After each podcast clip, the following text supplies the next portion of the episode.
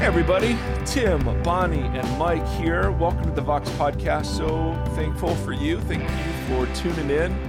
And um, today, just quick, quick update on everybody. People, I, I had a sweet listener uh, because I guess I've been doing hair updates every episode. um, because it's uh, you know looking at looking at my face is very underwhelming. And so when I see Bonnie or Tim, I'm like, man, Bonnie. So Bonnie's braided today. Got braids going. Yep. Now, what kind of braid is that? Is that a French lick braid? Is that a, is a pony double, keg braid? It's a double Dutch braid. Oh, nice. Is that in honor of the game? Nope. Um, I wear these braids when I go on long runs. The fact it's so overwhelmingly apparent to me that there I'm explaining all these hair choices. and the last time somebody commented, I like how Erre messed up Bonnie's shower schedule, which tells me Yep. we're really in it here, people. Yep. Yep. well, there hasn't been, I mean, since Andy, we haven't had good hair to talk about. so, I mean, I, I'm probably over overcompensating, but okay, so double braid, and that's for running. hmm And then also because in two days when I take out the braid, it is this Okay. mane of awesome. Oh, I bet. I bet. I wish we were recording two days from now. I'll do it sometime when we're recording so you can see it. Is it so? Is that now? Do you do you wash it I wa- after the it comes out of the braid? I mean, No. how does this how I does wash this go it. into I the put wash the schedule? braid in when it's wet. Okay, and you so do then it, it has yourself. to dry. I do it myself. So I did it last night. It's not Okay. yet dry because it's so thick. So it'll take two days to dry. Okay, okay. Uh, Tim, um, all, all I can say is, all I can say is, I, I, the beard is so full. It's trimmed. Uh, I don't. I know, but it's but there isn't a weak spot anywhere on your face. I mean, it it, it just declares, I am fully man, is what it Yes. declares. And the hair. Show me the hair back of it because it's getting a little little long. I like it. I like it. All right. Tim, you could do a braid with that. Now, Tim. Almost. Tim, did you wear your? Uh, Tim is an adjunct professor, an English professor. So um, we'll, we'll call him Doctor Tim. And um, did you wear? tell me, tell me, you wore your tweed jacket, please. Please Nope, tell me because it's that. like 100 degrees. But bro, Can't wear no tweed. Listen, the tweed is worn independently of the temperature. The tweed is about status. The tweed, the tweed is not about about comfort. It's not about right. It's it just declares like, and it has leather patches, correct, on the elbows. It does. But you know Well, what? come this is on! how this is how concerned I am with that. Yesterday I taught two classes and I left my sunglasses on my head the entire time. Well, So I'm just not I'm not I'm not quite there yet. Okay, all right. And the kids and the kids pulled up a picture of um they said The you look like. Chris the students. kids, The students the kids did. they brought up but they said hey you look like chris pratt and i said oh okay and then they'd s- spun their computer around and it was a picture of chris pratt from that passen uh, what was the movie called passengers i think or something like that where Yeah. he was out in space by himself and his hair was like super long and his beard because he had been like lonely and sad for a decade it's like okay Perfect. Perfect.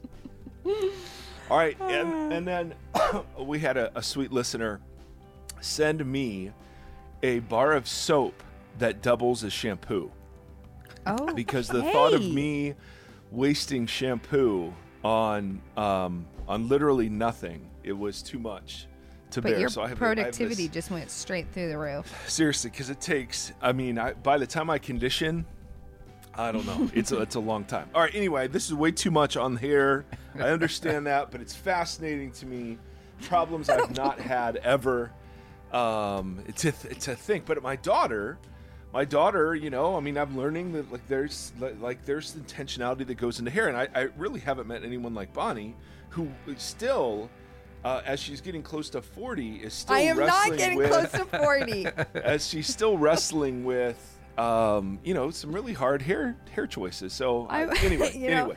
This is quite the lens that you have. so on the i'm gonna call it bald privilege is what i'm gonna call it. yeah, exactly. um, that i don't have to think about here. but anyway okay Um, brothers and sisters, today we have a very serious uh, topic and a very um, uh, it was a it was a very sort of difficult book to read. We're talking about sexual abuse mm. with a professor. She was the dean at Duke Divinity School for a couple of years, and uh, now she's and you'll hear about it in the interview. She's she started something else called the Neighborhood Seminary, which is this cool sort of idea.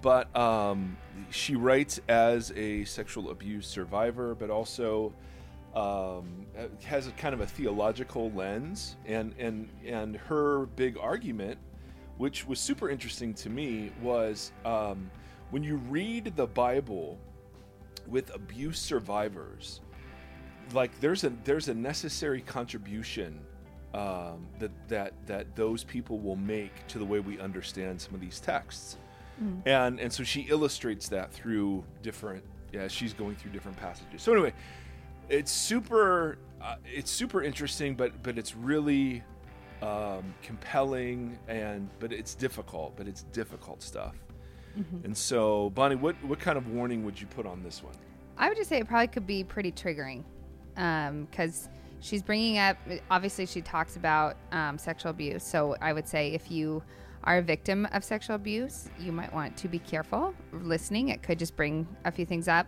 Um, but she also, we're going to be talking about sort of here in the outro, kind of like about what she said and sort of dissecting it. And I could imagine that for a lot of people, it'd be a source of frustration that we're not, like, as a community of church believers, farther along than we should be. So I just think holding some of that loosely and being prepared for that would be a good idea. Yep. Uh, anyway, brothers and sisters, here you go. This is Dr. Elaine Heath, and uh, uh, her new book is healing the wounds of sexual abuse.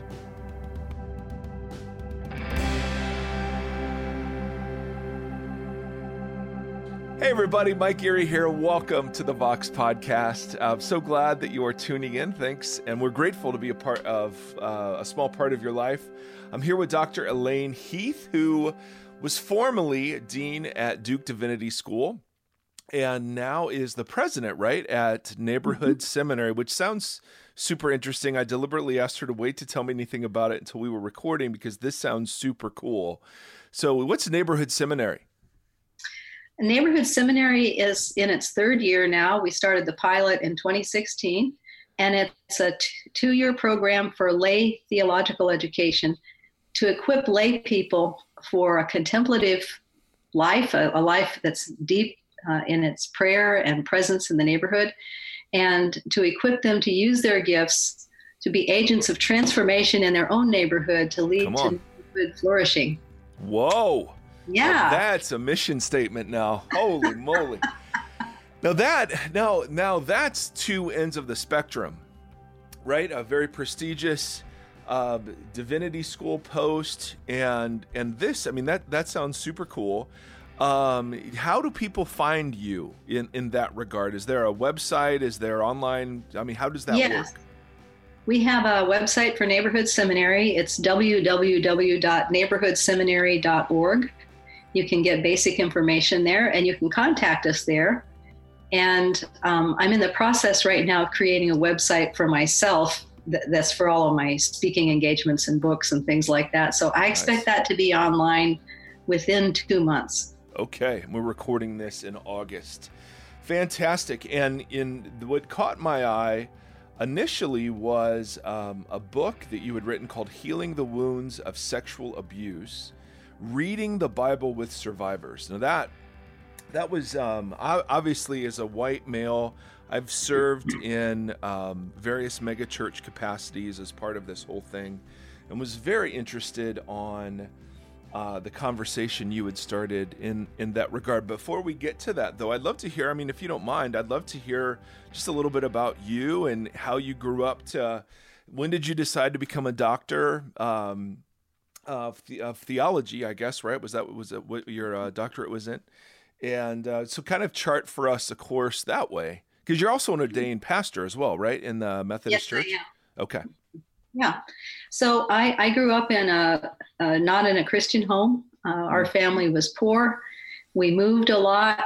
Our family was uh, suffered from addictions that were caused by my father's experience of what we would today call PTSD from World War II. Oh. And um, so the so we all suffered this sort of aftermath of all that as we were growing up. Uh, all of us kids left home when we were still kids and had to find our own way. I left home when I was 16 and still a junior in high school. Oh. So, so you, you can just imagine, uh, you know, with a background of violence and neglect and constantly being uprooted and changing schools, there were a lot of deficits there. Well, I came to faith in Christ that same year that I left home, and I, I've always felt like Jesus came and snatched me from the bowels of hell, you know, Mm-hmm. and really um, just loved Jesus passionately from the very beginning. So as time went by, um, I got married. I had uh, young children that I was raising, and I was in the church. Hmm. Of course, still carrying a lot of um, shame within me. I, I would not be able to name it or articulate it until later on, but it it certainly um, shaped my life. Uh, shame from the the experiences of abuse and neglect, and um, so when I was in my early 30s, I was living in Canada and I was going to a Pentecostal church and being mentored by an amazing woman named Betty Jevons. She discipled a lot of women and men. And um, she asked me to lead this discipleship group for women. I was terrified, but she sort of talked me into it. Mm-hmm. And it was in the process of leading this group for a year that I experienced God's call to ministry. Hmm. Now, keep in mind, I barely had a high school degree. That in itself was a, a miracle that I ever graduated high school. Boy, no kidding. Yeah, I hadn't been to college. I had young children and a lot of obstacles in my path. But in these call experiences that I had, of course, I was Pentecostal. You see visions and have dreams, and you know these things are what happens to Christians, right? Mhm, mhm. So I accepted I accepted what was happening as from God, and so I had about two weeks of these experiences, and I and I I saw in these visions and dreams and what was what I was experiencing that I had three parts to my call. One part was to ordained ministry, Hmm. which it was very difficult in those days in that denomination for a woman to be ordained. So that seemed like a crazy thing. Then there was the crazy part where I was going to have some sort of academic role where I'd be training people for ministry in a school setting oh, perfect. with me, you know, in my situation. And then the third part was the most uh, mystifying. Uh, I saw that I would be speaking to the church at large, that I would have some sort of speaking role where I would be particularly calling the church in a mainline context. Of course, in those days, I didn't think mainline people were saved because that's what I was taught, you know. Right, right. but that I, I was speaking to the mainline church and calling it to return to its first love. And I Mm. saw that, that it would have fruit. There would be fruit for that. Okay, so after all these experiences where I thought I was losing my mind, I went to Betty and told her about it. And uh, she threw her head back and starts laughing. I was so amazed because she was kind of a sober person, you know. And she says, I saw it the day I met you. I went home and wrote about it in my journal, but I couldn't tell you. You experienced this for yourself. Now, I'd known her for three years by then Wow. and so amazing. So she just kind of, she was like Yoda, the Jedi Master, or something. She kind of gave me some bullet points of things to keep in mind for the rest of my life, like never seek the limelight, go where God sends you, but don't be full of yourself. That ruins Hmm. people. And she said, never make your ministry all about the money. That ruins people. So she was telling me all the things that ruin people, not to do those things. And then she said, God will always give you a John the Baptist. God will always give you somebody to go ahead of you and invite and open the way for you. I just I just know that. So I've remembered all these things. Well, not long after that I found out I had to move from Canada back to the United States and it uprooted me from her and my support network. But that's when I realized I needed now it's time to go to school. So I went to college, then I went to seminary, and then I so for like it was like 40 years in the wilderness going to school you know but Oh, but it was wonderful to go to you know i went to school and um, all the time my children were growing up in school i was also in a certain sense growing up in school and getting the education that i needed and healing all along the way healing healing healing from this stuff that happened as a child and a young adult and um, so I knew from the time I had that call that being a professor was part of my call, that preaching mm. was part of my call, that teaching the church at large was part of my call. Well, after I graduated from seminary, well, during my last year in seminary, I joined the United Methodist Church, um, mostly because I knew I wouldn't keep running into these gender barriers as a woman mm-hmm. trying to answer this three-four call, right? Right. So the United Methodist welcomed me and has always welcomed me, and um, I started serving pastor as a pastor of local churches and was ordained in the United Methodist Church. And I went to went through my PhD program and right out of uh, as soon as i finished my phd program i had a job opportunity hmm. and then went on into teaching and left full-time pastoring and went on into teaching. Mm-hmm. so here we are all these years later. So this was this was kind of in the early 80s when i experienced this call and now here we are all these years later and, and it was I, right. I'm ordained. I was right. I pastored churches. I've not only been a professor but a dean of a school. And now i've uh, founded a, a new school, a new kind of school for lay people. And I do travel around the country and around the world speaking to the church yeah. at large and most, mostly in mainline context, but not entirely. I also have opportunities and I'm privileged to serve in um, evangelical contexts at times. So mm-hmm. that's that's what happened. Wow. And and if you don't mind, what was the topic of your dissertation? I'm just always I'm a, I'm a geek, and so I love hearing this stuff. Oh, sure. What what pulled your imagination?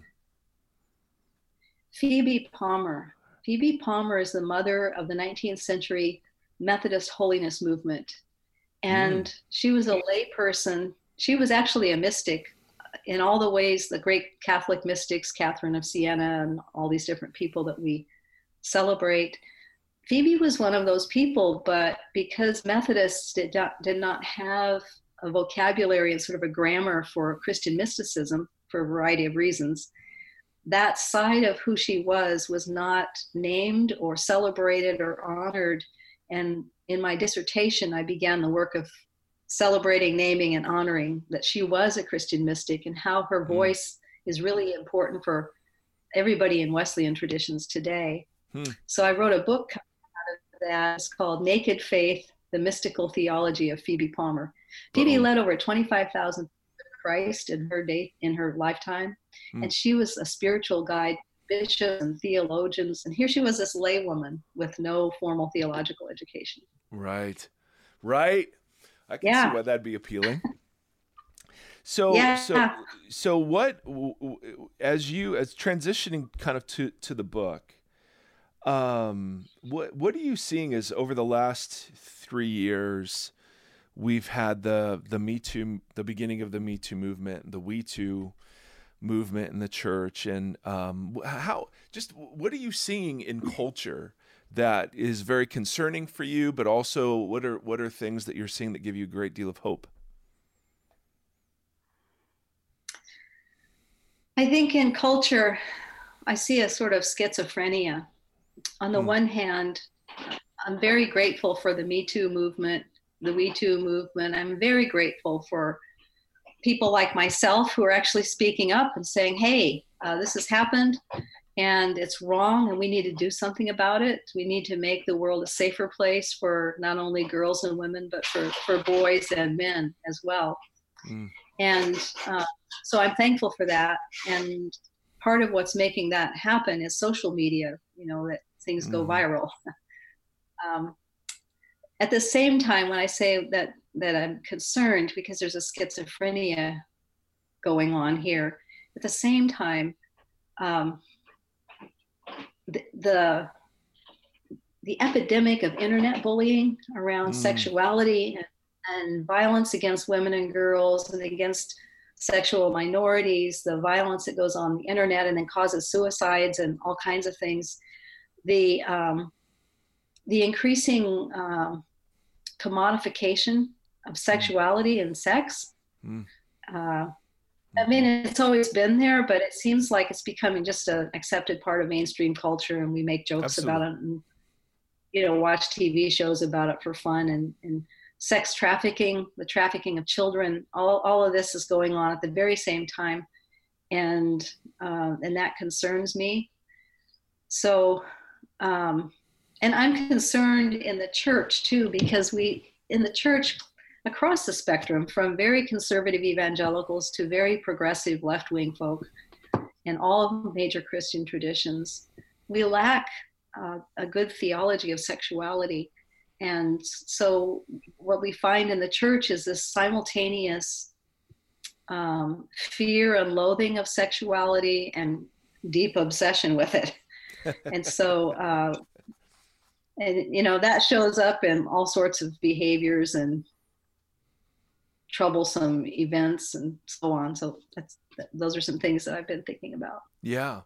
So uh, as a, as a a white guy, um, I I can't relate to what it, it must have been like for so many women to live with the reality or the fear of or whatever uh, of this. I, I just it's mind blowing which of course is the definition of privilege, right? I never had to worry about it.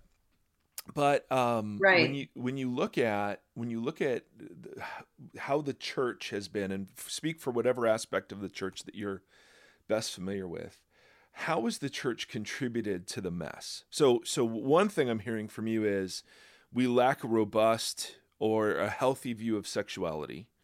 Um, I would for sure agree with that. But wh- where else do you see, when we're talking about the wounds of sexual abuse, where else do you see the church complicit, either actively, because you give some horrific examples of some of the abuse that people have suffered at the hands of, quote, Christians, or passively?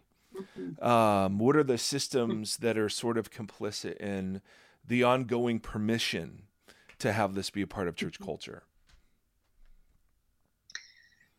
There's a correlation between degree of patriarchy and degree of sexual abuse that goes on. Really? So the more patriarchal, yes, the more patriarchal a culture is, the more likely it is for women and children to be victimized not only by sexual abuse but by violence of other kinds. Hmm. Because in a well, whoever's in the position of privilege gets the constant message that they can have what they want and they can take what they want. I'm, I'm, just, I'm saying it crudely, mm-hmm. but that's what privilege is. Like I, I am entitled to what I want. Mm. And I'm entitled to hurt people again in my way. And I'm entitled, this sort of entitlement breeds all kinds of violence, mm. uh, whether it's uh, overt violence or subtle violence. So, so the church, um, as it clings to patriarchy as it clings to notions that God is indeed male, that Father, Son, and Spirit are all male. It's a trio of men, you know, a trio of males.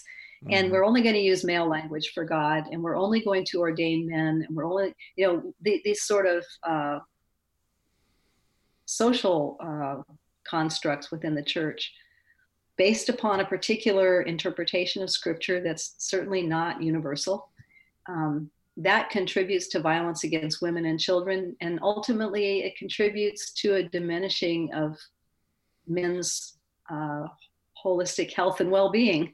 Hmm. Uh, it's, it's not good for any of us when we have this sort of a view. So that's part of it. Um, part of how this gets played out in in the world in the church is um, we know we know that sexual abuse happens across all social strata. It, happens across all economic lines, across races, and so on. But what will happen is um, a pastor or a lay leader of some kind, the youth pastor, the you know the scout leader where they meet in the churches, whoever it is, um, someone comes forward and says, uh, "This is what happened to me," and pastor did it, or the youth pastor did this, or the choir director, whoever it mm. was, and uh, the congregation or other leaders can't imagine that happening. Oh no, mm-hmm. Pastor Bill wouldn't do that. We can't imagine it. And so they immediately blame the victim, uh, don't, or don't believe them, or shame them, or cover it up, or tell the person to leave, the person who's been victimized, and cover it up, or it's a terrible embarrassment. We're not going to talk about this. We can't imagine it. Mm. Part of the reason we can't imagine it is we're not doing our homework. Hmm. We're not learning about things. It's not considered important in our church's leadership training or any of that. Hmm. And so, uh, so then it multiplies the wounds and uh, makes it much more likely that more abuse is going to go on. Yeah, the cover-ups, the um, the patriarchy, the lack of valuing women and children, mm. uh, all of these play a role in it. Mm-hmm.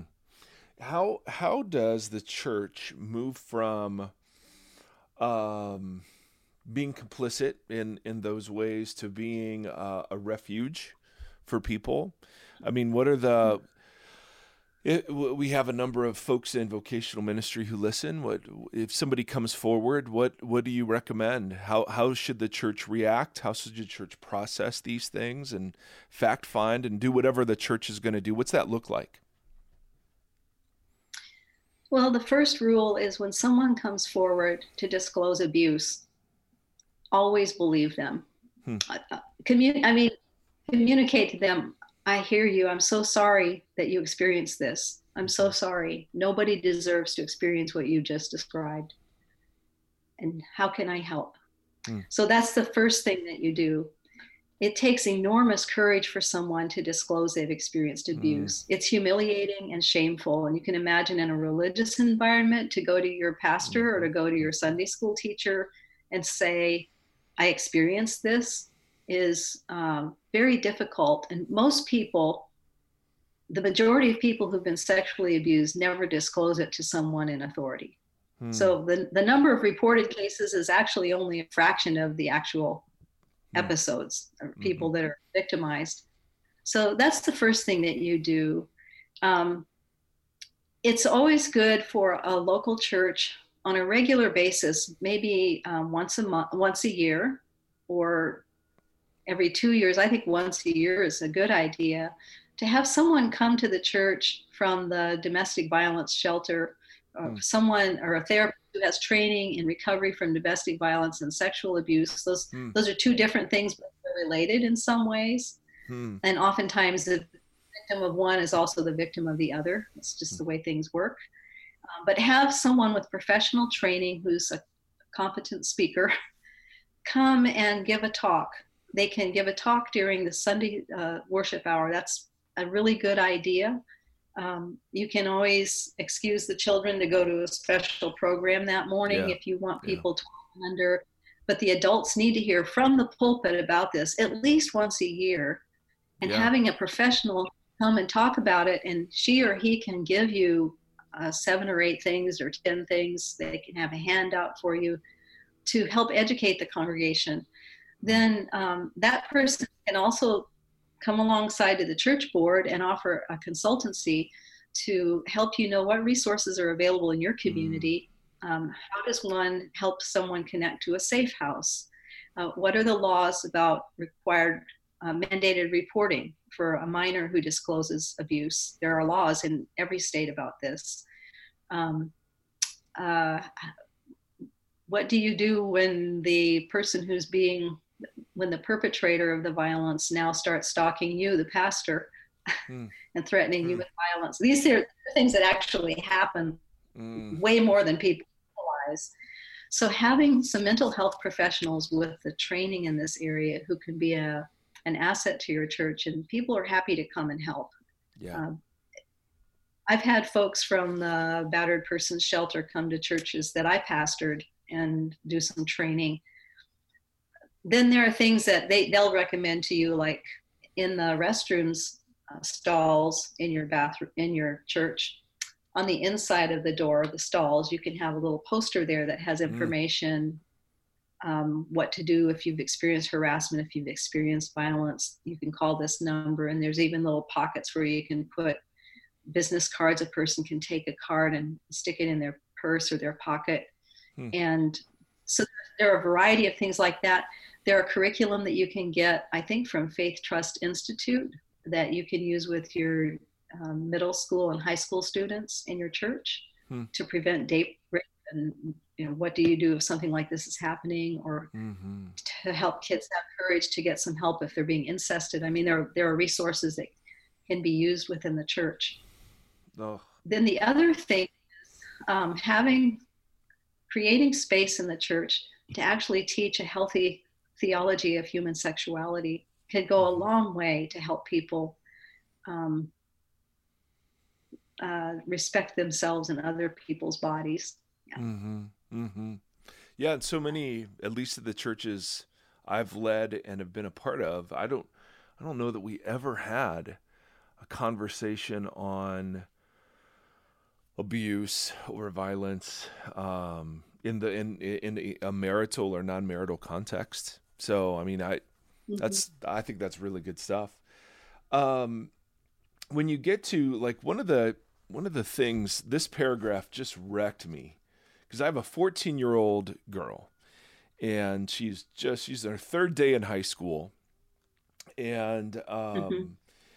and and let's see it was page 108 i'm gonna read you your words and then have you comment on them because i'm gonna ask because what i want to do is i want to ask you how do i talk to my daughter um uh, about this so um you, you quote uh, mary pipher uh, reviving mm-hmm. Ophelia.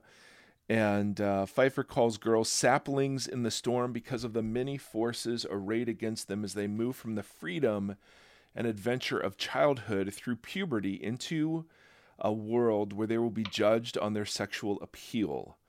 12 years of age, the symbolic age of puberty, is the threshold where far too many girls split into a false self, one that is determined by the sexually abusive culture of our day.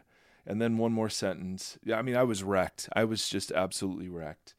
Uh, pressured to deny most of their gifts and abilities, faced with an adult future determined by sexism and many other dehumanizing isms, many girls slide into a long, slow depression in which they increasingly distort and deny their own selfhood.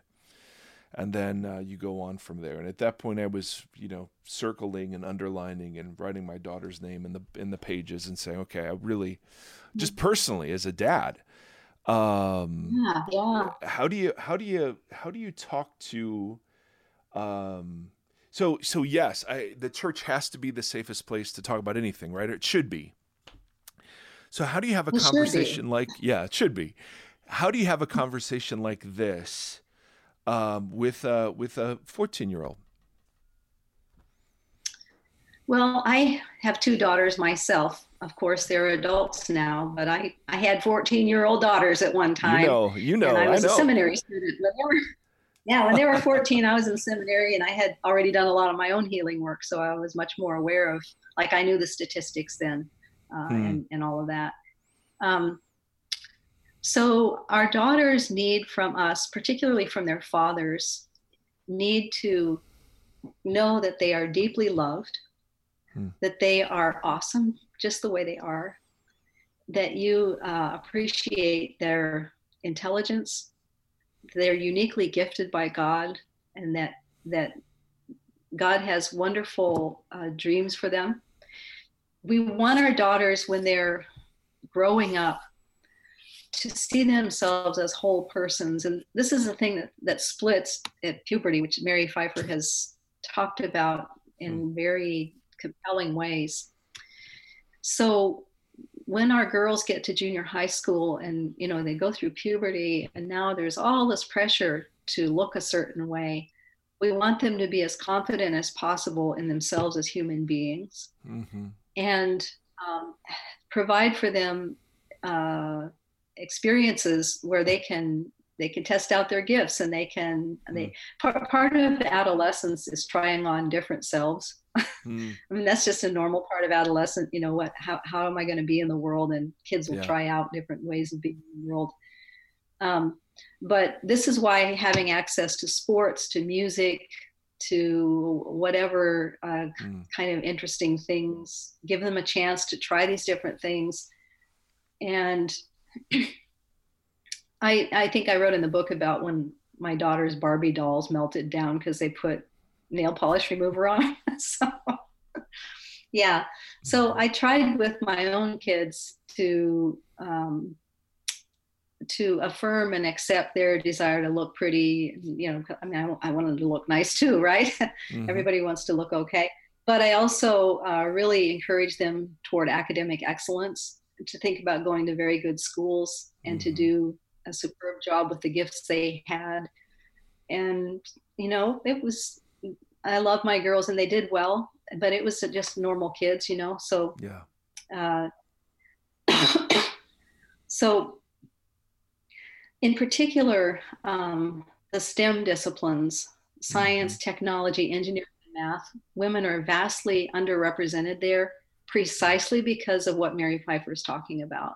Mm. So if your daughter shows any aptitude at all in, in any of the STEM disciplines, really encourage and help her, help her mm-hmm. to have opportunities to go to um, space camp or to whatever it is that she's really interested in yeah. and help her to the courage to do what she feels called to do in the church, we could do so much to, to make this better for kids. Hmm. And we do it from a theological perspective. If we just think about, I, I forgot, um, Mike, what is your tradition that you're in theologically? Non denominational. I, I barely hold on. Yes, I barely hold on to the evangelical label because I feel so abandoned okay. by my, my tribe. I, I get it. Um, so, but I'm sure y'all love the Bible a lot and use the Bible, and you can talk about this from a scriptural standpoint. Mm-hmm. That um, that in Paul's writing in First Corinthians and in Romans and elsewhere, he talks about the gifts that every believer is given gifts. The Holy Spirit gives every believer gifts, and there are lists of gifts. And it says that the Spirit gives the gifts to anyone according to the Spirit's will. It's not a human preference. Mm-hmm. And we have examples in the New Testament, actually in the Old Testament too, of women as leaders, of women as prophets, women doing all the different ministry skills. It's not just for the men. Right. So what that tells me, and th- this is my own theology, that those are not comprehensive lists of gifts. There are other mm-hmm. gifts too. Mm-hmm. those were just the main Paul was laying laying forth.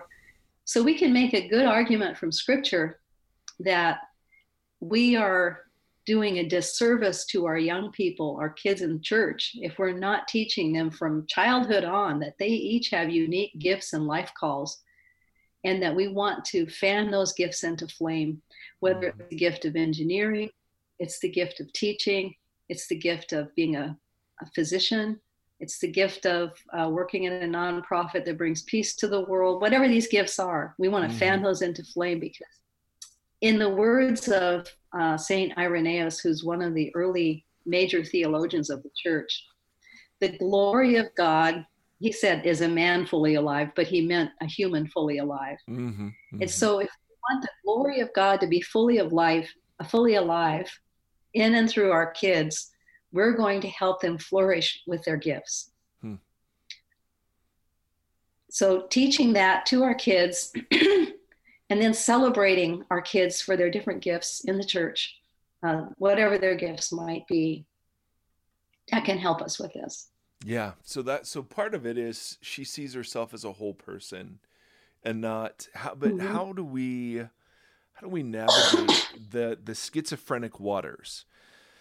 So on the church side, I get that, and I don't. I'm egalitarian, and so I don't. Um, I don't teach my daughter that she's restricted in any way from her capacities in exerc- you know, exercising those gifts in church, and and um, and and you know we're trying to present a view of, of sexuality that is a lot different from the one we received um, through the evangelical mm. subculture but as she encounters the world now and um, and that's the part where I see her just being torn apart, right? I mean, it's it's she's so judged. I mean, and I and and and we talk about almost all the boys she's encountering are drenched in porn and have certain ideals of body image and and women and their permissiveness and and so on and so on and so on. Um, how do you bring? How do you how do you navigate that? I'm just I'm still I'm still flummoxed. We talk about it a lot, but as I was reading your book, I was thinking, oh my goodness, this I really wanted to ask you because um, mm-hmm.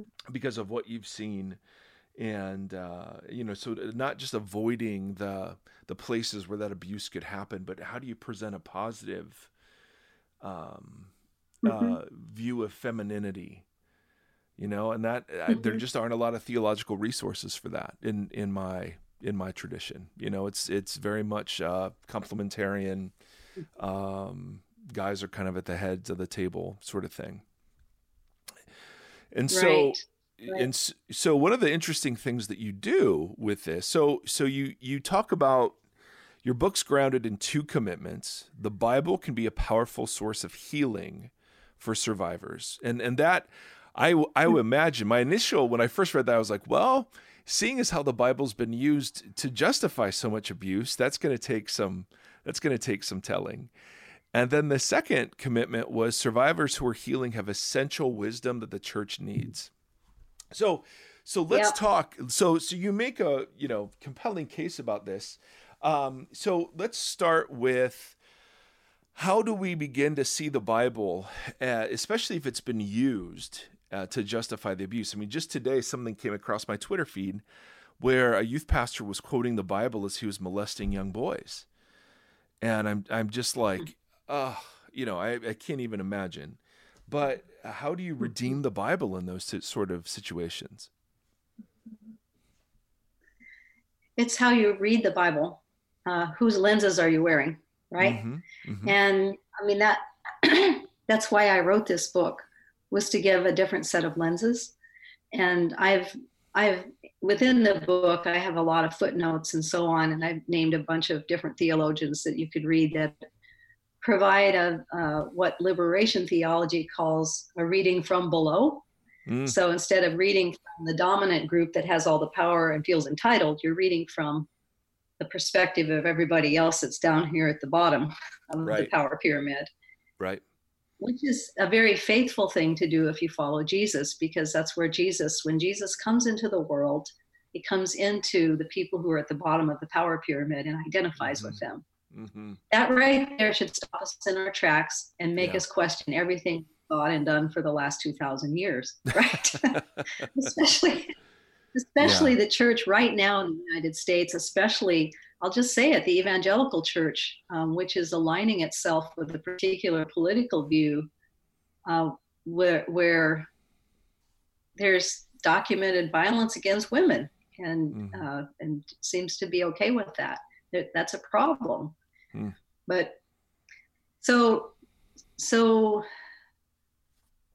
wisdom is knowledge gained through suffering and through experience. Hmm. Wisdom is different from knowledge. Wisdom yes. is life knowledge that's transformational, that is holistic, it's the whole person. And so, if we want to have wisdom, which is a biblical value, right? Absolutely. I mean, we've got something called literature, which is a whole category of the Bible, the wisdom yeah. literature. If we want to have deep spiritual wisdom, we need to listen to people who can pass on their wisdom to us, people who have learned through suffering and through experience. And um, people who've been abused, neglected, violated, mm-hmm, mm-hmm, and mm-hmm. especially the ones that has been done to them while somebody's quoting scripture at them. Yeah. When people who are in that situation are healing well, wisdom forms that can help all of us do a much better job in our leadership, a much better job in biblical interpretation, and a much, much better job of evangelism. Hmm. Hmm. So, so, um, so that's why I wrote this book, and that's why I gave the particular examples. There are many other examples I could have included in the book. I didn't focus on people who are are stuck somewhere and are permanently stuck. Although I, I know people like that, and mm-hmm. who could blame people for getting stuck, right? Mm-hmm. When they've been raped by the pastor or they've had these other things yeah. happen to them. Yeah. Um, but all right. of us, this is why, um, you know, in the in the world of theological education, there's a major uh, challenge right now, a major shift going on. The center of Christianity is no longer Europe. It's no longer white German guys. It's no longer the United States. The center of Christianity is in the global South and the global East. Mm-hmm. And so the rising theological voices that are going to shape Christianity for hundreds and hundreds of years to come are coming from Brazil and Kenya and places mm-hmm. like that, uh, places that have been marginalized by the white northern Eurocentric church, right? Hmm. And we need their wisdom. There, if we're going to be at all effective as church into the future, right, right here in North America, there's a mm-hmm. fantastic book that came out last year by Wes Granberg Michaelson, who's coming out of the Reformed Church in America, and it's called Future uh, Future Church. Hmm. And he charts out, I think, ten different ten different things for the church in the United States to learn from the global church right now that we need to hmm. learn right now hmm. if we're going to be an effective church in the future. Hmm. So um, the voices that I've included in my book, some of them indeed are from marginalized, uh, mm-hmm. ethnically or uh, racially marginalized cultures, but they're all from people who've been marginalized by sexual abuse. Mm-hmm. And so mm-hmm. the wisdom that comes from them is wisdom that we need. Right. And what you what you do is you'll take a story that's like the Ethiopian eunuch, right, which you know, um, I've never read from the eunuch's perspective. I've always read it from the apostolic perspective. Um, or, mm-hmm. you know, Adam and Eve as people who were sinned against uh, by the serpent uh, before they sinned, you know, kind of thing. So, so what's your what's your so, and then you combine that with the stories of real people who are trying to find themselves. So, so your argument seems to be, at least one piece of it seems to be, hey, there's a lot here that survivors yes can find healing in, resonate with, because God is. Mm-hmm. I mean, and, and and you had a very particular passage come alive to you that really began. Yeah. You know, tell tell us about that. I mean, that was a pretty powerful story. Yeah, I was um, doing some work with the parable of. Uh, well, it was the the sheep and the goats, and it was the least of these, where Jesus says, "Whatever you've done to the least of these, you've done to me." and I I didn't have enough Greek facility yet at that point in my education, so I was wrestling with the footnotes in the Bible and wondering mm-hmm. uh, uh, who are the least of these? Do they have to be male? That mm. question mm-hmm. came to me. Do they have to be brothers? Do mm-hmm. sisters mm-hmm. count? What if they're children? Do children count? And so mm-hmm. I started as well, like I felt like Abraham, like, well, what if it's 12 people? What if it's 10 people? You know, kind of mm-hmm. like, so like, who counts who counts in this teaching of Jesus? Who are the least of these? And I was wrestling with this, and I started um, thinking about. At the time, I lived in the Metro Detroit area, and I had mm. quite a few friends from inner city in Detroit that I had made. I we become friends through seminary. And I was thinking about visiting them in their homes and how I would go by little neighborhood grocery stores with bars on the window and the produce was bad and it was just a different different mm-hmm. experience than me going to the supermarket and getting my groceries you know and i was thinking about all of the the people that i would see downtown and who were suffering and i wondered well aren't they the least of these? And i was just thinking of stories in the newspaper and things and while i was kind of going through this sort of mental exercise of wondering who are the least of these right right in the middle of that I suddenly had a wave of memory of my uh, one of my experiences of being sexually abused as a child, mm. and mm. it was by a man, an old man, who was a deacon in his church. He was one of the lay leaders of his church. It was mm. a conservative church, and he was a neighbor of ours. And I I saw it happening, eh, the way flashbacks happen, mm. but I saw Jesus with me and in me, even though my family were not Christians and I went to Sunday school sporadically if somebody took me. I, I had this overwhelming experience, a, a, deep knowing that Jesus was with me and in, in me. I was never alone when these things happened. Mm. That in fact, I was one of the least of these. It blew my mind. Like I was mm. one of the least of these. Jesus was with me. I wasn't alone. And then I realized every person who's vulnerable, who's marginalized, who's under the oppressive power of others, every person, regardless of what the circumstance is, it's not about whether they can say, I'm a brother of Jesus, and they say the right set of words. It's about their vulnerability, that Mm. Jesus fully identifies with people in their vulnerable condition, with people in the Mhm. margins, the people that are at the bottom of the power pyramid. That's where Mhm. Jesus identifies.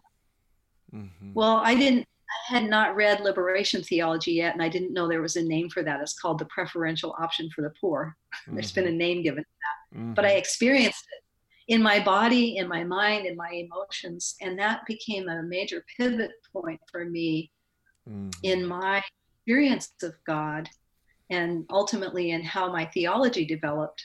Um, and I went to an evangelical seminary. It was a, it Mhm. was a, uh, so helpful to me. I loved my education there and found it to be a place that was very supportive of me and my call. But that's that's how that happened, and that Mhm. um, the meaning of that story, that parable, and how I experienced it continues to shape my theology. Yeah. Well, and, that, and it and it gives a picture of what the book's trying to accomplish. Um, Yeah. For those who are the least of of these, to see themselves that way and to see Jesus with them. So no, it's Mhm. really good. If just one last question, um, if if someone's listening to this and they're in a, an abusive relationship or they are being uh, in in some way or other sexually exploited, and um, uh, what what counsel do you give give to young women in particular um, who find themselves in these situations? First, that God loves you more than you know. Second, God does not. It's not God's desire for you to be abused, Hmm. neglected, trafficked. It is not God's desire for you. It's not God's will.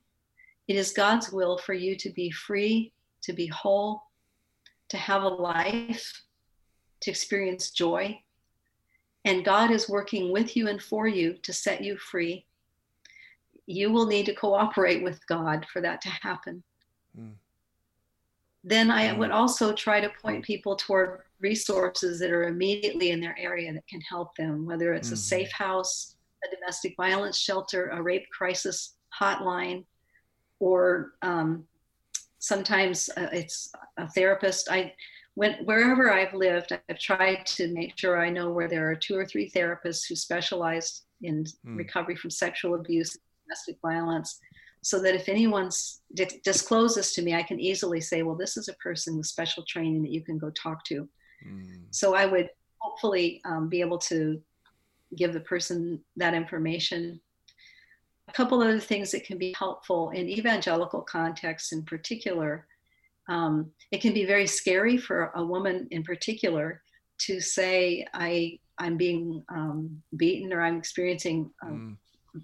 domestic violence in my home, different kinds. I don't know what to do. I don't want to um, forsake God or something. There's an organization called Christians for Biblical Equality International, Hmm. CBE International. Mhm. Mhm. You can Google have lots of resources that can be helpful, theological and practical resources to help you work through your thoughts about all this. Because for people who are deeply grounded spiritually, they, you know, it's not a light thing to challenge the inherited system, even when it's violent against you.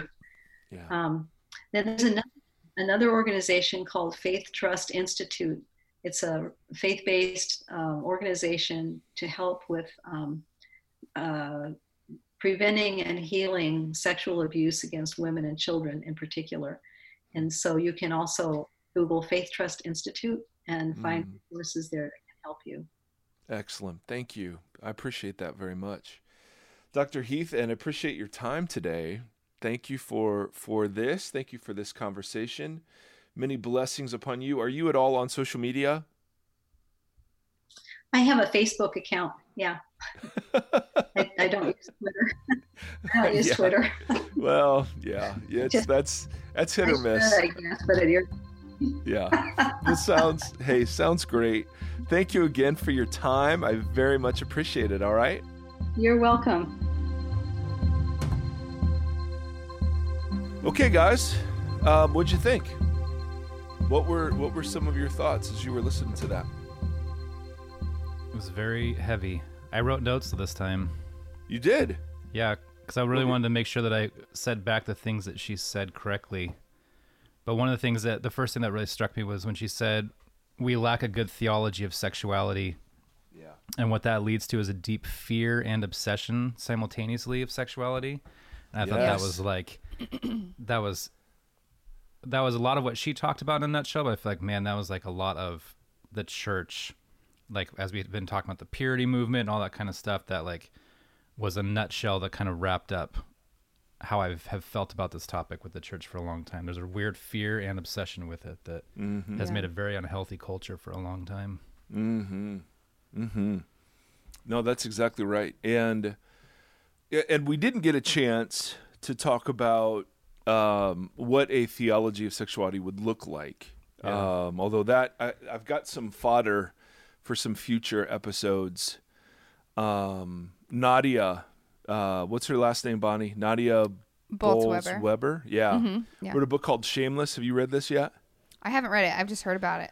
So yeah, it's it. She she kind of presents a new vision for sexuality that um, uh, will provoke responses, to say the least. But you're but I I love. Uh, I'm with you, Tim, in, in the sense that I I think you're absolutely right, and I wonder. I, I mean, obviously, sinful human beings have always existed and will exist uh, f- you know, for the time being. But but um, how much bad teaching on sexuality, on gender, whatever, has led to this? Like, like I I, I just wonder in a hypothetical world, had there been a much healthier teaching on this, on the way men and women should relate, you know, blah blah blah blah blah, how much of the current crisis could have been avoided versus how much of it would have happened no matter what? Yeah. You know what I'm saying? bad teaching and lack of teaching on the topic for me i think like i this was sexuality was not something that was really talked about from the pulpit i think you were the first pastor i ever heard talk about sex from the pulpit and i was like what's he talking about oh my god like i couldn't believe it i think there's a weird we have such a shame culture around the topic of sex that it just becomes such a you know a, a solitary conversation or an isolated conversation mm-hmm. so I think like just even opening up the conversation to to make it a safe thing to talk about would make a huge difference in mm-hmm. the church culture. I think. hmm No, no I think- question. I mean, I I totally agree. I think they're it definitely because it's either never talked about, like you said, or or in a bad way. But to her point, something that she said again and again that I think we really can't miss is that the lens of how we read the scripture and how we preach the scripture has been skewed um, in favor of like a patriarchal society. And like what she said was she said, like when she said the more patriarchal culture is, the more likely it is that women and children are more likely to be taken advantage of. And um, I don't know if you are actually surprised or if you're just kind of going with what she said, but your response when you said that to her is or you sounded surprised by that. Um, but to me, that made total sense when she said that because um, what she said, like, I don't know, we, when we have a culture that is like skewed to pa- patriarchy, and then when all we talk about is in male pronouns or and we view it from from that lens it makes sense to me that we are we are literally growing up generations of people that think they're in charge or that feel privileged and like what she said can take what they want when they want it Yeah, no, I um I wasn't surprised and Oh, okay. and no no but but I I was trying tell, yeah. I was trying to lead her to that point because it's a point she makes in her book Mm. about so so so the way I prep sometimes for interviews is I'm like, "Ooh, this needs to come out in the interview." right and I'll but you want try her to, write say it yeah Yes. Yes, yeah. I don't I, the worst is when I'm quoting the book back. you right know? right right Um, I, I hate doing that, but um, but I wanted to. So I wrote a question specifically designed to get to that point. So Yeah. that so my reaction, I think, was just more like, okay, good. That's I'm glad. right right I'm glad we glad we went there.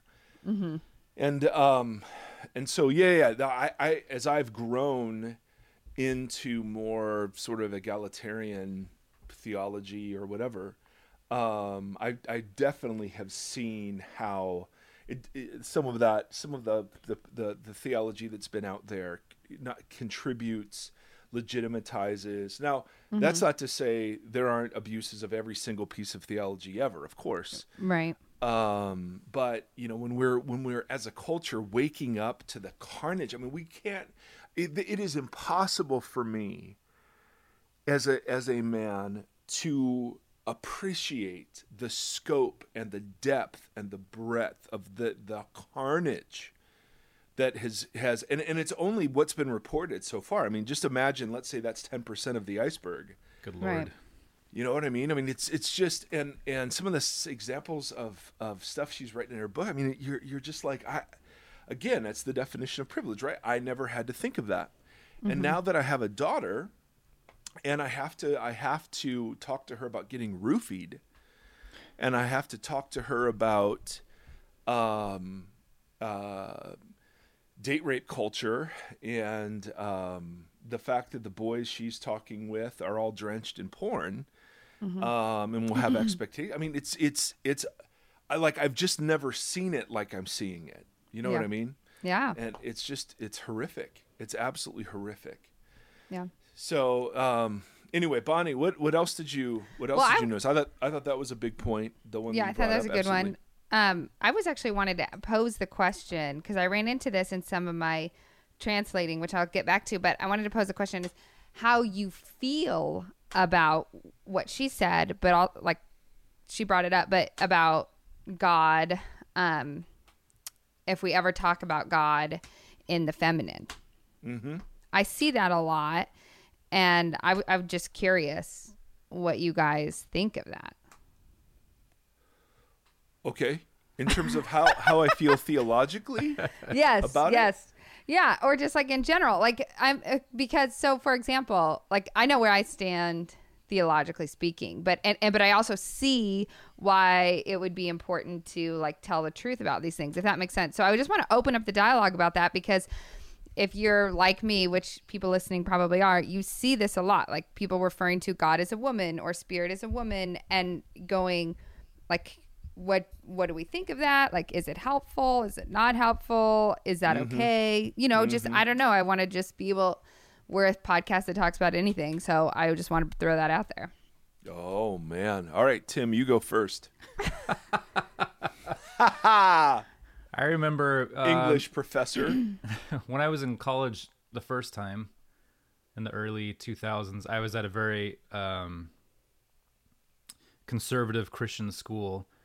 And during one of our, we would have the, we were on worship teams, and during the, we would have to go to like a worship team chapel. It's just the worship teams, and somebody would speak, and this woman who was a professor there got up and taught about God as a woman, um, and it like triggered a lot of people, and then she was fired uh, shortly thereafter for bringing that topic up. But I remember thinking, I was like, well, I don't know that I, I don't know what I think of God and a gender thing. I don't even know if I had thought about God and gender. We do the hymn and the whatever, but there are definitely some feminine, motherly qualities to a lot of the things that God does. So I've never had a hard time with, uh, you know, I don't know that I would, I don't know. I don't know. But I, I've definitely like toiled around with that. It, it doesn't make me. If God was a woman, if that came out, if that was a thing, I wouldn't be like, oh no. It'd be like, oh okay. I don't know. You know. oh no oh i enjoyed I don't know if any of that made any sense. I'm sorry. No, perfect.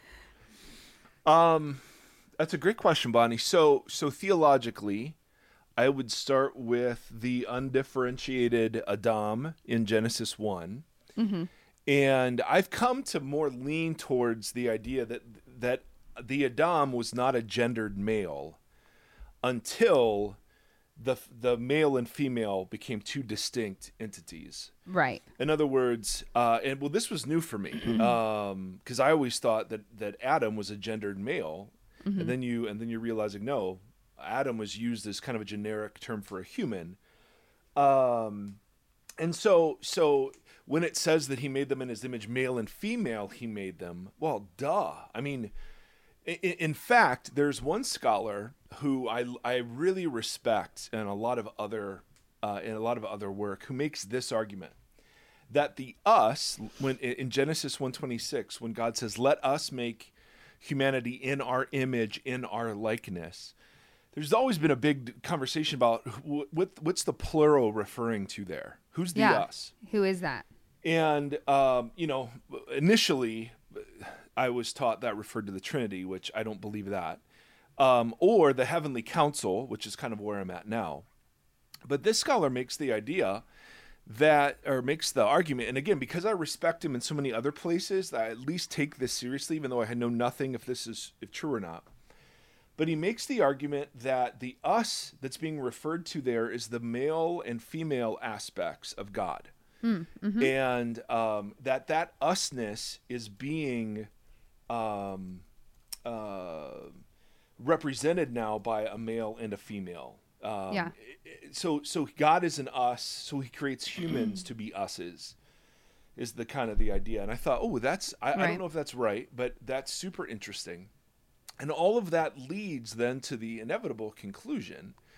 Um, eh, speaking like the guy from the Matrix, um, thereby that the architect um, that that uh, that feminine expressions of God's nature are are not only to be welcomed um, and to be, but they're to be highlighted because they're so often not highlighted. So when Yeah. when like the the Hebrew word Shaddai.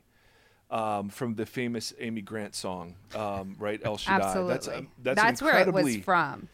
Right. That's an incredibly feminine Yeah. image um, of God. Uh, or when Jesus talks about, you know, wanting to, as like a mother hen, um, you know, to Yeah. gather Jerusalem under his wings. Um, I mean, those are just two very obvious sort of common examples. The the issue that I sometimes have is when people make that argument just for the sake of shock value Right. or um, or just kind of a middle finger to you know whatever culture they're trying to give a middle finger to because it's still it's still playing by the same gender binaries that we're trying to escape Right. Yeah. Right. right god so I, i've tried to limit my references to god as a he or a himself and i, I just substitute god or god self um now i'm sure i slip up all the time but consciously i'm trying to limit those just because it's impossible to use the masculine pronouns without um, without sort of subtly um, underpinning the idea that God is some sort of gendered male masculine figure, right? So when you have somebody like Piper or his brothers arguing that that Christianity was designed to have a masculine feel, um, and he's made that he said that uh, Right. very much so. Um, I, I, I, this is one of the places where I think um, his views do incredible harm. Um, and so, so you know, with you, Bonnie. So, so I would, it would for for me theologically, of course, I'd have no problem with it. It depends on on and how and what we're doing with that information. Yeah. If the goal is just to shock and provoke and whatever, uh, uh, okay, I, I would say there are better uses of that. Or better um, ways to get someone to think about it. Absolutely. Absolutely. Why why do I want to contribute to gender wars, right? Why do I even in even in, in the corrective teaching, why would I want to contribute to that? So I've tried to back off on masculine pronouns, but that doesn't mean I just rush straight to feminine pronouns. It just just to make a point. For for me it is um what what God does with Adam and Eve and and how they represent his nature, it- that answers for me forever the question Right. of are there feminine aspects? Of course. Oh my lord, yes. And it's Yeah. just dumb. It is so freaking dumb that we even ask the question this way. Even asking the question this way is is it has been to admit our failure. Mm-hmm. To say that like are there feminine aspects to I mean what where where did femininity come from for crying right. out loud? Right. If it's not Right? if it's not from there, then where is it? Yeah. I mean it's so idiotic. I, it is. I'm not taking. I'm not going to take that personal since I asked you the question, but No, no, no, no. You were asking I'm how totally we feel about kidding. it. I, you know I'm kidding. Bonnie, you know that I'm question kidding. is dumb. dumb. dumb. No, you know I'm kidding. But um, to her point, what she says exactly what you're saying is if we don't highlight those things, Yeah. then I think we miss it, and we also then read it through a ma- only a male lens and like what we've Absolutely. been believed. So like so this was like a huge moment for me because okay, I'm reading Ezekiel 37 Like, dry well, bones, right? Like we do. as one does. and I'm reading it in the Hebrew, Of course you are. like we do. And um, I like I've always been fascinated by that passage, but I've always read it as like this.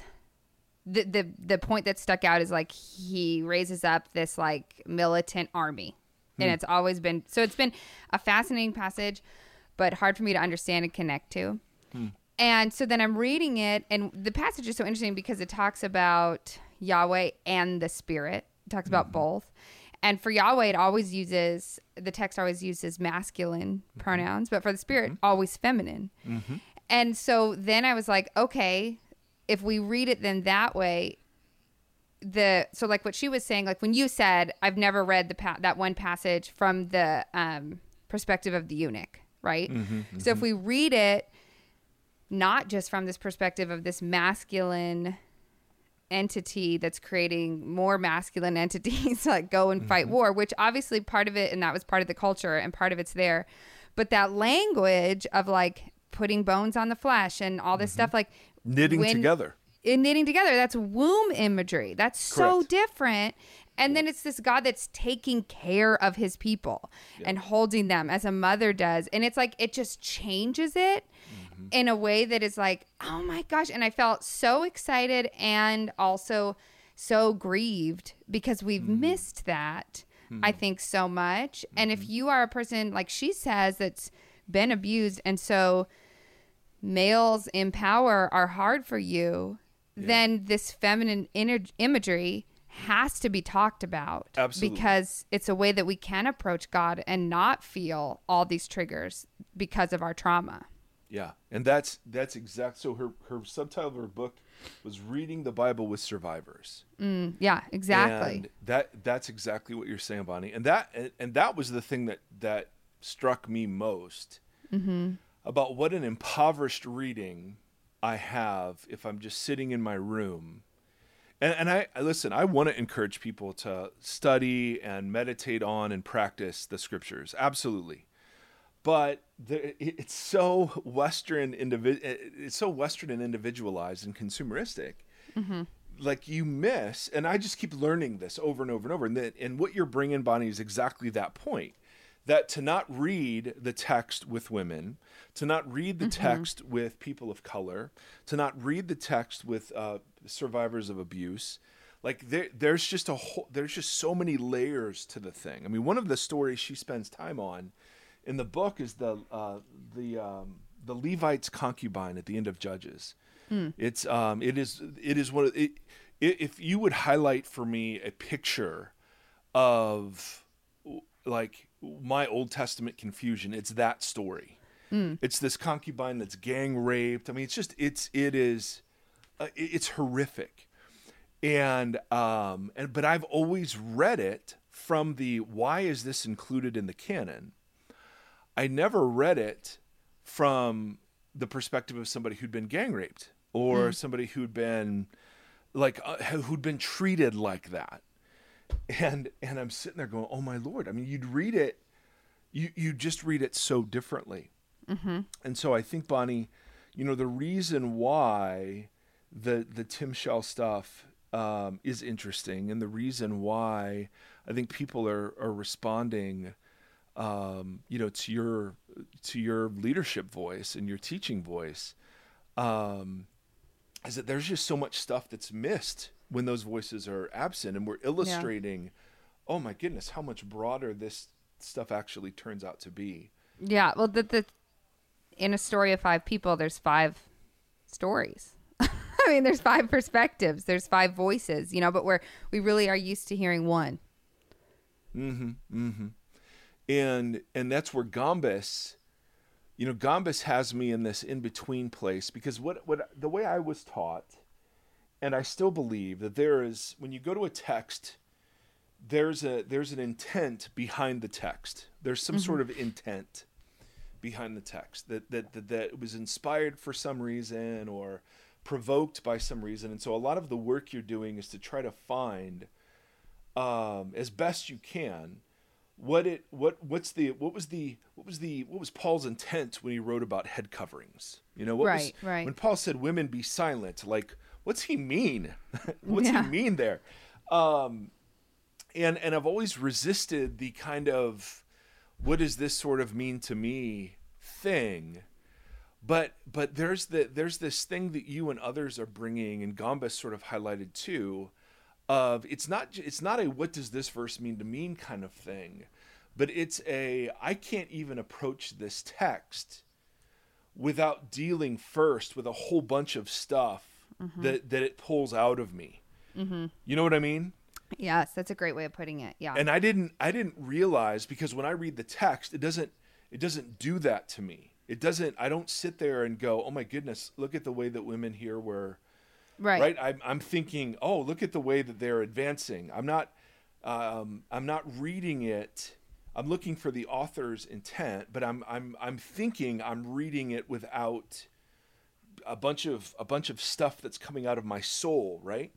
But if you're a sexual abuse survivor and you're reading some of what's written in the Old Testament, before you can even get to intent or any of that stuff, right? I mean, how do you how do you read some of that without? I know I'm rambling, but um, I'm I'm trying to talk this out, Bonnie, in front of you, and and Tim too, but Bonnie probably more so because she has glasses on. And you didn't wear your tweed, so I frankly so disappointed, Tim. I want a picture. I, I also, would love- I think it needs to be on Instagram. Yeah, I really that's what I'm thinking. I would love, Tim, if you put your glasses oh, on Glasses Sorry, on. and and put the tweed on. Would you please would you please Instagram that? I would love to see it and make it my profile pic. then I'm definitely gonna do it.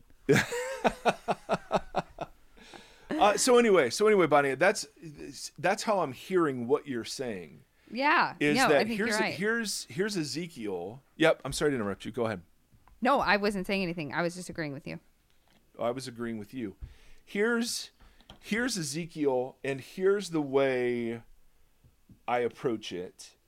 Um, and and I would know that there's feminine imagery in there, but that but that wouldn't be elevated in my imagination to oh I gotta highlight this Oh, because interesting. I'm I'm rummaging around for well, why is this in here?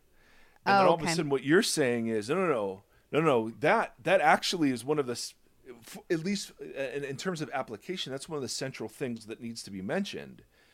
Is that the is that what's being done here is literally a, a, a re-wombing Mm-hmm. of Israel, yeah. right?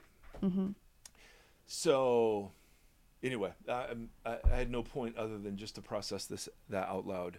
No, I just I- well, processor. and I think it's so good because I love that she said that of going like there are so I mean I just think all of us would do well to look at the text from the different voices and the different angles. It's like Mm-hmm. a it's a muscle you have to stretch it though. I think it takes intentionality for sure. Can we get away from exercise analogies and metaphors? Just Sorry. as a general rule on the podcast? Because but no i think you're absolutely right. I think you're absolutely right. And and so how do you work that out in a church environment is a super interesting question right? Because nobody's doing that. Nobody at least that i know nobody's doing that which is the super compelling stuff. Yeah. so i don't know. Tim tim back to you buddy. What else you got Um, well, I've got about a thousand questions now about reading the Bible, but I think that's going to be a different conversation. The last note that I wrote down that was near the end of what she was talking about with how the next hundred years of Christianity is being born in Brazil and Kenya, or in, in places that are just not here. And I Yeah. thought that was really interesting, and I wanted to hear what you guys thought about that because I think that's a fascinating idea. do it bonnie I not. I just. I also thought it was fascinating. I thought it made sense just in terms of when she said like, um, he identifies with the people that are on the bottom of the power structure. Um, but I also think that probably that notion is really shocking to a lot of people because our American Mm-hmm. minds tend to just believe we're the best and we're at the forefront and we're at the whatever, and we Well, might be. And that but Christianity is ours here. yeah, yes, belongs to us, and He's our God. Um, and we might be at at some things, but um, it would make sense that the way of the kingdom wasn't going that way. Amen. Uh, there, there was a book I read a long time ago. It's one of my favorites. Oh, we had somebody ask us for our favorite books. We need to cover that someday. Um, it was called Powers, Weakness, and the Tabernacling of God. Wow. I mean, dude, right? And this was like I don't know, late '90s maybe. And um, her name's Marva Dawn, and she's one of my Oh. favorite. I interviewed her once. You know, Bonnie, you don't. you just don't have to keep doing that. I was for this old job I had, and then she's the nicest, Okay, Bonnie. lady. Okay, Bonnie. Okay, we've not interviewed her. Okay. I just want to make a book reference. That's all I was trying to do. I'm sorry, she holds a soft spot in my heart. It's so nice. Oh boy. Anyway, go ahead. Oh well, thank you. Um, Who's Marva Dawn? I don't know who that is. Yes. Anyway, her her basic argument was God tabernacles among people, and again, tabernacling is a reference to what God did in the Old Testament when He His presence, His tangible presence, would rest among people. That God tabernacles um, among people in their weakness, not in their strength. And um, and this this is a massively important theological point that totally shifted and is still shifting so much of how I think about what it is we're doing. Um, her argument is when you when you look at God's choosing in the Old Testament, God's always choosing the unlikely. He's always choosing the the lowest, right? He goes to um, to uh, what's his name, Gilead. Is that his name? and um, and says, "Hey, you're going to be my deliverer." And and he's like, "Man, my my tribe is the last in Israel, uh, and I am the least in my family, and my clan is the weakest." I mean, he just he's like, "Here's this resume of weakness," and God's like, "Perfect." And then, hey, let's go to battle against however many dozens of thousands against uh, of Midianites. And God keeps saying, "No, you have too many Israelites, too many Israelites, too many Israelites. I don't want you to think you did this." And that is so. I mean, that so. So why does God choose an old barren couple to give birth to a nation? Right? Why does He always choose the second child rather than the first? Why is He all? I mean, He's always doing this. Why? Because He tabernacles in weakness. Well, you get to Paul's writing, and this is where she did her her thesis. And I know I hear she's very nice. Um, she's a great interview. I, I've heard that. Um, but but when Paul talks about in our weakness, um, God's power is made perfect. She actually provides an amazing theological and exegetical argument that that verse is mistranslated, and it rather should be read um, God's uh, power is made perfect when ours is brought to its end. And um, and so her her point is that God has more need of our weakness than our strength what the American church and what the Western church has done has been to think that it's our strength that's needed. And so our killer sermons, our incredibly charismatic personalities, our next great small group series, our sweet social justice program, I mean, whatever it is, right, is the thing that's that's really going to connect people to the church.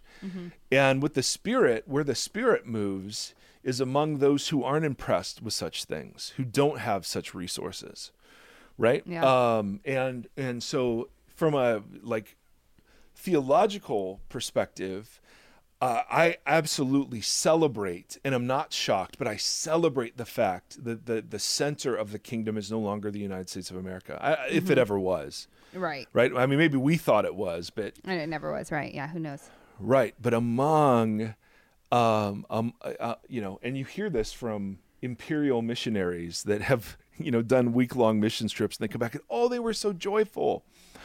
um, and our affluence is just making us sick, right? I mean, it's just, and so I love. Uh, maybe I'm rambling too much, but I love, um, and my best. I don't. I, I mean, I think this is true for for you guys, but I will just speak for me. My best stuff has always come out of struggling with depression and anxiety, having a child with special needs, uh, being overweight and hating it, mm. uh, like out of the struggle, right? And those are just tiny struggles, right? Those aren't even those aren't even like on the scale of struggle. Those aren't even massive things in my eyes. Um, and yet they've formed this crucible out of which comes like God's power with such difference than when I think I'm in my element, when I think I'm clicking in all cylinders, and when I'm, you know what I mean? Yeah, absolutely. And so, and so the reason God's Spirit, if if God's Spirit, if we can say it this way, uh, God's Spirit has sort of moved on, uh, is because we're just totally taken with American, and that's why we are overcompensating in America. It's why we have to entertain people. It's why we have to keep topping ourselves with sermon you know, cliches and like tricks and ooh, let me ride my motorcycle up on the stage and that's amazing for Father's Day. nah, nah, nah. Just like, come on, man, come on, because because we we just sincerely believe Jesus isn't enough. We just don't we just don't right. believe it. None of our churches actually believe. And again, I'm speaking hyperbolically, but we don't believe Jesus is actually enough, right? Right. Because even you know I, I, mean, if if you would just say, "Hey, we're gonna we're gonna open the church, we're gonna open the community night and just pray," okay, cool. Um, you got five people. If you say, "Hey, we're gonna open the church and and freaking this, you know, Christian celebrities coming in," bam, you have thousands. Yeah. And um, I don't know. There's just I, so I, I'm sorry I got triggered uh, into this whole line of thought. But when I heard that and read that from from her in her book and then heard it on the interview, I just sit and I go, "Yep, that's exactly right," as it should be. Like I think that's the discipline on the American church. Yeah. yeah. Is is the fact that God has just simply said, "Well, great. If if you're so stoked on this stuff, well then fantastic. Go for it. Go for it. Love yeah. it. Be get your get your dopamine Jesus. You know, your emotional rush, and then I'll be over here doing this incredibly real stuff among um, people in nations you haven't even heard of. Well, I think it's interesting because I grew up in a church that did a lot of the mission trips. So, you know, every year in high school for spring break, you go to Mexico and build houses and run a VBS and stuff. So when she said that, I was like, man, wouldn't it be interesting if we did these mission trips where we took high school kids and stuff to these other countries and then just learned and listened mm. and watched and like discipled our kids in these other countries where their struggles are totally different and see the way that Jesus is moving in these totally different ways would be a fascinating idea. I've always wondered about doing reverse mission trips where we would host a church from Colombia or Brazil. They like they would come to us and teach us. Yeah. Mm-hmm. You know what I mean? Yeah. I mean, yeah. it, like like how much would it offend the American Christian psyche that we were now the object of missions. Yeah. You know what I mean? Dang. Oh, yeah. I love it. I love it. So yeah. no, there's absolutely something there. Absolutely something there. So have I rambled too much? No, no. I think it's great. Bonnie. I think it's great. You know, okay. Well, both of those were forced, so I won't. No, no, I loved it. I thought it was great. There's so you. much to think about. There is so much. I feel like this is a, a multi hour conversation. Well, it's going on that way. I know. our, our, our interviews are longer and longer. Every time. It's good, well, though. just it's good content uh, to react to. Oh, my goodness. Yes. Yes, yes, yes. All right. Any last words, Bonnie Lewis? I do. I have one last word. I just want to remind everybody that if you have been abused or you are being abused, um, to get help and to seek someone out because your voice matters. And um, to echo what she said, that's not God's desire for you. It doesn't matter what anyone's Amen. told you. So, and it's not your fault. Yeah. yeah. Amen. That's good, yeah. Bonnie. That's a good word to end on. Um, and if if if there's anything that we as a community can do, um, you can always email us at hello mm-hmm. at Vox Podcast. And um, we can see what we can do to be helpful. But you're certainly, man, the the the I, I can't even imagine what that would feel like or be like. So, Mhm. if if there's anything we could do, even you know, just praying like crazy, we'd be glad to do it. Mhm. Anything, Tim, for from you? No, I think that that's a great place to end. Although I think that this week more than others, we we need a blessing. So we close us Yes. with that. Yeah, absolutely. Bonnie, have you learned the? Have you learned it yet? Nope. Have you memorized it yet? No, I always get it Oh, wrong. all right, all right. So your your homework no. is to memorize it in Hebrew. oh my gosh. Dream on. That's Dude, not Seth happening. Erre's quoting the Shema on the podcast. I'm just saying, what are you bringing? What do you bring to the table? a lot. Okay. no, no, no. Of course, I of course that. I mean, is Chip? I mean, does Chip, you know, like recite the Hebrew alphabet yet, or what? I mean, I'm just I saying. know there is there's a uh, there's a line in the sand. We've had a few we've had a few poor kid ministry experiences, and we are having to do some work there. Oh boy, isn't that true? Isn't Yeah. that true? That's that's So- another that's another topic That's another right there. topic. Yeah. All right. So may the Lord bless you and keep you. May the Lord make his face to shine upon you and be gracious to you. May the Lord lift up his countenance to you, and in these days may he give us peace. Amen. Amen. Amen. All right. Till next time, friends. Thank you.